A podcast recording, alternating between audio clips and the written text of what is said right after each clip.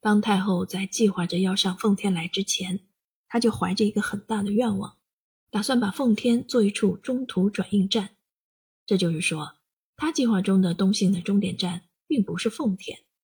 虽然京凤铁路的轨道只到奉天为止，但他还想舍掉了火车，利用别的交通器具继续东进，一直到长白山和松花江那边才歇住。因为我们满洲人最实的发源地便在那边啊。然而计划终究只是计划，事实上，等我们到了奉天以后，就不曾再往前走过一步，好像已有什么东西把我们的腿儿全拴住了，而其中最大的阻碍。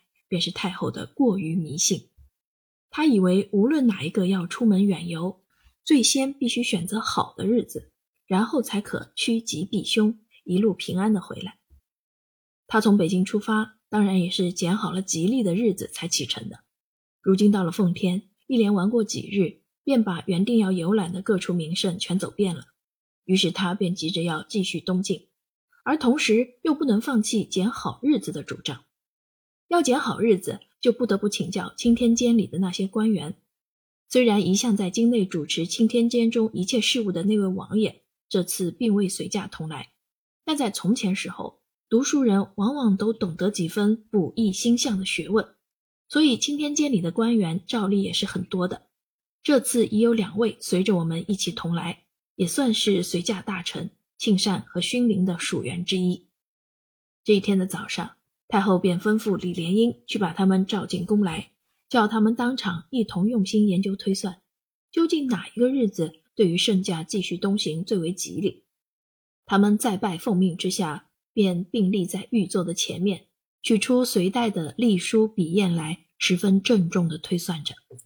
太后也正襟危坐，静心等候他们的答复。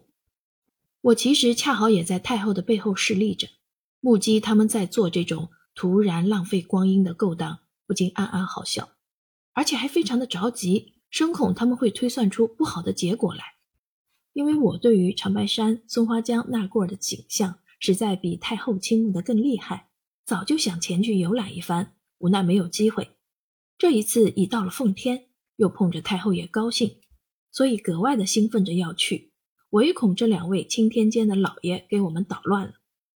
尤其使我悠然神往的是一段载在某一册拜史上的记载，他把我们始祖出生的历史形容的像神话一样的荒诞动听。他说，在历史上所不能查考的日期以前，长白山附近的原野里流着一条水清可见的小溪，细而密的波纹在给太阳光照的荡儿，真像银鱼身上的鳞甲一样美丽。有一个初夏的早上，天气是特别的热。灵溪人家一位素着艳丽的闺女便独自跳到这溪中来游泳。正当浮沉之际，忽见碧绿的水面上有一颗鲜红可爱的樱桃在浮动。她瞧得好玩，忙赶过去把它捞起来，一口吞了下去。这原是一件很平常的事情，他自己也不曾注意。不料隔了几个月，他的肚子竟渐渐的大起来了。人家都笑他是不嫁而孕，纷纷的议论着。只有他的父母知道，他平日的行为很端正，不信他真有什么可耻的私情。但他实在是有孕，后来终于生出了一个很肥壮的男孩子来。这个男孩子便是所有满洲人的始祖。这一节故事虽是从不曾经人证实过，但信以为真的人却也不少。就像我自己。当然是不至再会上那做书人的当的。可是我们满洲人的发源地，根据史臣所载，确乎就在那白山黑水之间，也是一桩无可否认的事实。所以我极想能够身历其境的去走一遭。当我在静等着那两位青天监老爷给我们推算黄道吉日的时候，我的一颗心险些要从腔子里跳出来了。然而结果只是失望。他们所给予太后答复，虽不曾说我们是绝对的不利于继续再往东进，只是给我们立了一个限制，而这个限制已无形中把我们所怀的满腔热望判定了无可变更的死刑。太后，以奴才们推算的结果，从今天起，至早得再隔十六天功夫，圣驾才可以继续往东北去。这就是那两位天文学家兼命相学家的答复。这是奴才们根据了太后的万寿节的年月日时而推算出来的，同时也曾注意到天上的星象和值年诸神的方位，所以这是很准确的。圣驾若能在十六日后起行，那么一定是大吉大利，毫无顾虑了。太后听了，便皱着眉头，默默地寻思了一会。这样说起来，我们是万万等不及的了。他说话时的声音很清楚地告诉我，这两位钦天监老爷所推算出来的结果，也同样的使他感到非常的失望。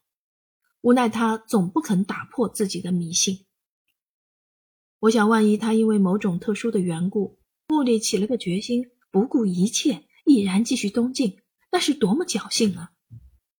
因为等不到那个时候，皇上就要赶回去京去主持祭奠太庙的大典了。当太后在这样感叹的时候，光绪也和我们一起在旁边站着。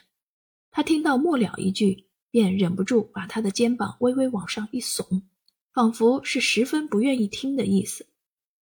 真的，这位政治犯事的皇帝的见解可委实不错。他是一向反对燃香礼佛、四天祭祖的一套无聊的勾当的。他尤其不赞成把许多的精神、时间、财力去用在纪念或追祭那些已死的祖宗的礼节上。这种思想在那时候的一般贵族里头，真可说是绝无仅有的了。这天散职之后，他又找了一个没有人瞧见的机会，悄悄地向着我说道。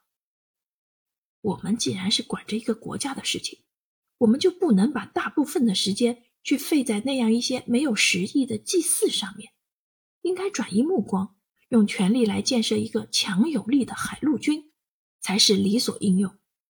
记得前几天我们一起去逛狐仙塔的时候，老佛爷曾经有过一番教训给你，你大概也还不曾忘记吧？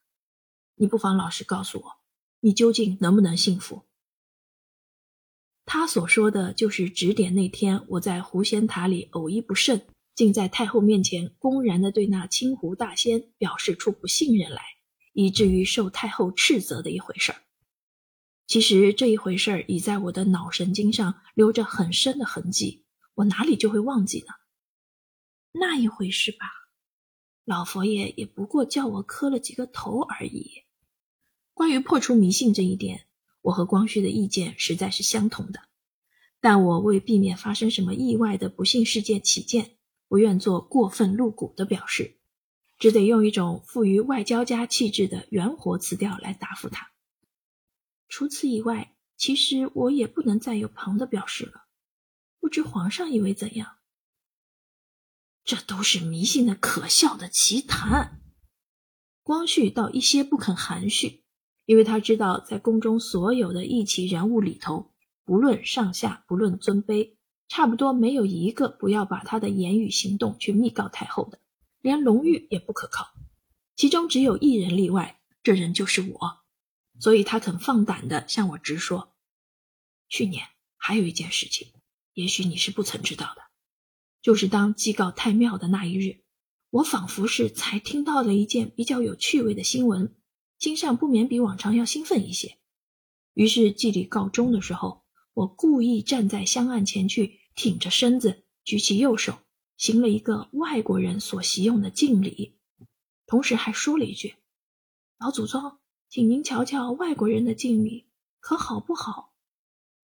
这原是自己引自己笑笑的意思，对于祖宗并未亵渎。要是他们真有灵的话，也断乎不至见罪。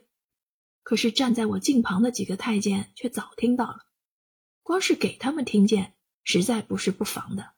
偏是天下真有那样凑巧的事情，就是在这一天的晚上，大概总是白天里所燃的香烛没有完全熄灭的缘故，竟死灰复燃的燃烧起来。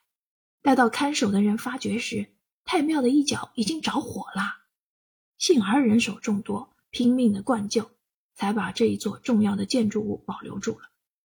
这样一来，那些迷信心最重的太监便纷纷议论起来了。